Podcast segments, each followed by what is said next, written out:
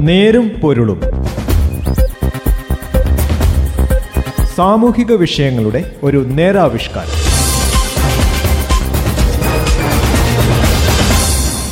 നമസ്കാരം. നെരുമ്പുലിന്റെ പുതിയൊരു അധ്യായത്തിലേക്ക് സ്വാഗതം. ഇന്ന് ഈ പരിപാടിയിൽ ഞാൻ ജോസഫ് പള്ളത്ത്. കോവിഡ് വ്യാപനം രൂക്ഷമായി തന്നെ തുടരുകയാണെങ്കിലും വിദ്യാലയങ്ങൾ ഇനിയും അനിശ്ചിതമായി അടച്ചിടാനാവില്ലെന്ന തീരുമാനത്തിലെത്തിയിരിക്കുകയാണ് സംസ്ഥാന സർക്കാർ. നേരുംപൊരുളും ഇന്ന് ഈ വിഷയത്തിലേക്കാണ്. അടുത്ത മാസം ആദ്യം കോളേജുകളിലെ അവസാന വർഷ ബിരുദാനന്തര ബിരുദ ക്ലാസുകളും സാങ്കേതിക വിദ്യാഭ്യാസ സ്ഥാപനങ്ങളിലെ ക്ലാസുകളും തുടങ്ങുകയാണ്. തമിഴ്നാട്ടിലും കർണാടകത്തിലും പല ഉത്തരേന്ത്യൻ സംസ്ഥാനങ്ങളിലും കഴിഞ്ഞ ആഴ്ച തന്നെ കോളേജ് ക്ലാസുകൾ തുടങ്ങിക്കഴിഞ്ഞു. സംസ്ഥാനത്ത് ഇപ്പോഴത്തെ ബിരുദാനന്തര ബിരുദ വിദ്യാർത്ഥികൾ കോളേജിൽ ചേർന്നതല്ലാതെ ഇതുവരെ കോളേജിലെത്തി ക്ലാസ്സിലെ മറ്റു വിദ്യാർത്ഥികളെയോ അധ്യാപകരെയോ നേരിൽ കണ്ടിട്ട് പോലുമില്ല. മൂന്നാം വർഷത്തിലെത്തിയ ബിരുദ വിദ്യാർത്ഥികൾ ഒരു വർഷം ക്ലാസ്സിലിരുന്നു പഠിക്കുകയും പരീക്ഷ എഴുതുകയും ചെയ്തതാണ്. ഒന്നാം വർഷ ബിരുദ ബിരുദാനന്തര ബിരുദ കോഴ്സിലേക്കുള്ള പ്രവേശന നടപടികൾ തുടങ്ങിയിട്ടുമുണ്ട്. കഴിഞ്ഞ വർഷം കോഴ്സ് പൂർത്തിയാക്കിയവർക്ക് ഓൺലൈൻ ക്ലാസ് മാത്രമേ നൽകാനായുള്ളൂവെങ്കിലും പരീക്ഷകൾ കൃത്യമായി നടത്താൻ കഴിഞ്ഞത് ആശ്വാസമായി. ഒരു ഡോസെങ്കിലും വാക്സിൻ എടുത്തവരായിരിക്കണം അധ്യാപകരും വിദ്യാർത്ഥികളും എന്ന ഉപാധിയോടെയാണ് കോളേജുകൾ തുറക്കുന്നത്. കോവിഡ് പെരുമാറ്റച്ചട്ടം പാലിച്ച് ക്ലാസ് നടത്താൻ ആവശ്യമായ ക്രമീകരണങ്ങൾ നടത്താതെ കോളേജുകൾ തുറക്കാനാവില്ല.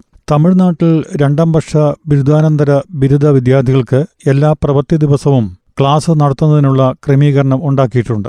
രണ്ടും മൂന്നും വർഷ ബിരുദ വിദ്യാർത്ഥികൾക്ക് ഒന്നിടവിട്ട ദിവസങ്ങളിൽ ക്ലാസ്.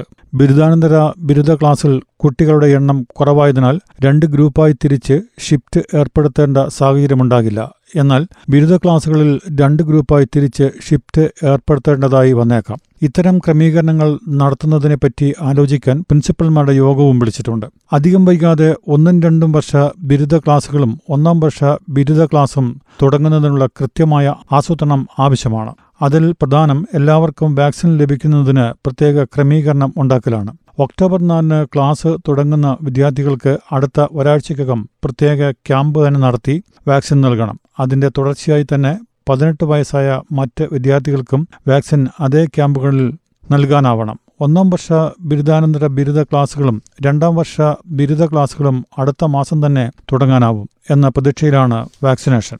പതിനെട്ട് വയസ്സിൽ താഴെയുള്ളവർക്ക് വാക്സിൻ നൽകുന്നതിന് ഐ സി എം ആർ ഇതേവരെ ശുപാർശ ചെയ്യുകയോ സർക്കാർ നടപടികൾ ആരംഭിക്കുകയോ ചെയ്തിട്ടില്ല. പതിനെട്ട് വയസ്സ് വരെയുള്ള കുട്ടികൾക്ക് ഓൺലൈൻ അല്ലാതെ നേരിട്ടുള്ള ക്ലാസുകൾ എപ്പോൾ തുടങ്ങാനാവുമെന്ന് വ്യക്തതയില്ല.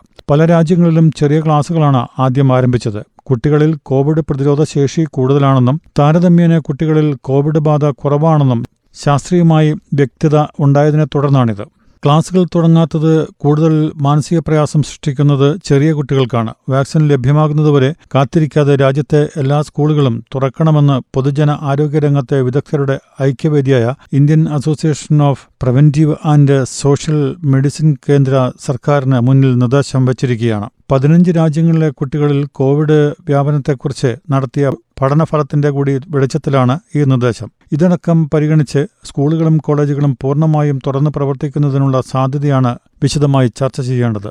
രണ്ടാമത്തെയോ മൂന്നാമത്തെയോ വ്യാപനമെന്ന നിലയിൽ കോവിഡിന്റെ അതിരൂക്ഷമായ പകർച്ചയുടെ സാഹചര്യത്തിൽ ഏർപ്പെടുത്തിയ ഞായർ ലോക്ഡൌണും രാത്രി കർഫ്യൂവും ഒഴിവാക്കാൻ തീരുമാനിച്ചത് സ്വാഗതാർഹമാണ്. കൂടുതൽ നിയന്ത്രണങ്ങൾ അടിച്ചേൽപ്പിക്കൽ ഇനി അസാധ്യമാണെന്നും വ്യക്തികളും കുടുംബങ്ങളും കൂടുതൽ സ്വയം നിയന്ത്രണം ഏർപ്പെടുത്തൽ മാത്രമാണ് ഇനി കരണീയം എന്നും വ്യക്തമാക്കിയതാണ്.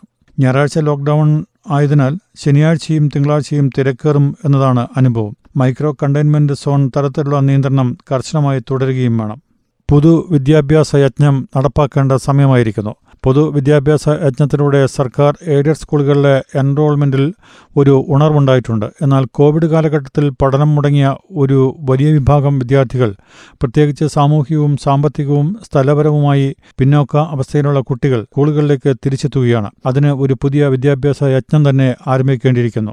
ഒന്നര വർഷത്തെ ഇടവേളയിലാണ് കുട്ടികൾ ക്ലാസ്സിലേക്ക് എത്താൻ പോകുന്നത്. അതുകൊണ്ട് തന്നെ നേരിട്ട് ക്ലാസുകൾ തുടങ്ങാതെ ഏതു രീതിയിലാണ് വിദ്യാർത്ഥികളെ സാധാരണ പഠനക്രിയയിലേക്ക് കൊണ്ടുവരേണ്ടത് എന്നതിനെക്കുറിച്ച് കൃത്യമായ ധാരണയുണ്ടാവണം. സ്കൂളുകൾ അടച്ചപ്പോൾ നിർത്തിയെടുത്ത് വെച്ച് തുടങ്ങുന്നതും ഓൺലൈൻ വഴി പഠിപ്പിച്ചതുകൊണ്ട് ഇപ്പോൾ പഠിപ്പിച്ചുകൊണ്ടിരിക്കുന്നതിന്റെ ബാക്കി പഠിപ്പിക്കുന്നതും കുട്ടികൾക്ക് വലിയ പഠന പ്രതിസന്ധി തന്നെ സൃഷ്ടിച്ചേക്കാം. പ്രത്യേകിച്ച് കോവിഡ് സമയത്ത് അടയ്ക്കുമ്പോൾ എൽ കെ ജിയും യു കെ ജിയിലുമുള്ള കുട്ടികൾ ഒന്ന് രണ്ട് ക്ലാസ്സുകളിലേക്ക് എത്തുമ്പോൾ പത്താം ക്ലാസ്സിൽ നിന്ന് പ്ലസ് വണ്ണിലേക്ക് അഡ്മിഷൻ കിട്ടി ഒരു വർഷം പോലും റെഗുലർ ക്ലാസ്സുകളിൽ പഠിക്കാനാവാതെ പ്ലസ് ടുവിന്റെ പകുതി വരെ എത്തിയ കുട്ടികൾ ഇവരെയൊക്കെ തന്നെ കാര്യമായ പരിഗണന ആവശ്യമുള്ള വിഭാഗങ്ങളാണ്. അതുകൊണ്ട് തന്നെ അധ്യാപകരും വിദ്യാർത്ഥികളും തമ്മിലുള്ള സൗഹൃദം സൃഷ്ടിക്കൽ വിദ്യാർത്ഥികൾക്ക് പരസ്പരം പരിചയപ്പെടാനും അനുഭവങ്ങൾ പങ്കുവെക്കാനുമുള്ള സമയം ഓൺലൈൻ വഴി പഠിച്ച ആശയങ്ങൾ ഓരോ കുട്ടിക്കും എത്ര കണ്ട് മനസ്സിലാക്കി എന്നതിനെ സംബന്ധിച്ച വിലയിരുത്തൽ ഇതിന്റെ അടിസ്ഥാനത്തിൽ കുട്ടികളെ സാധാരണ പഠനക്രിയയിലേക്ക് കൊണ്ടുവരുന്നതിനുള്ള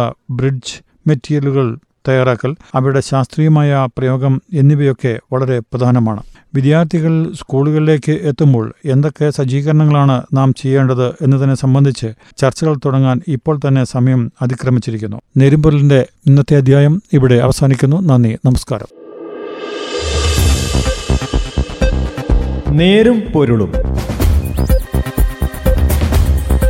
സാമൂഹിക വിഷയങ്ങളുടെ ഒരു നേരാവിഷ്കാരം.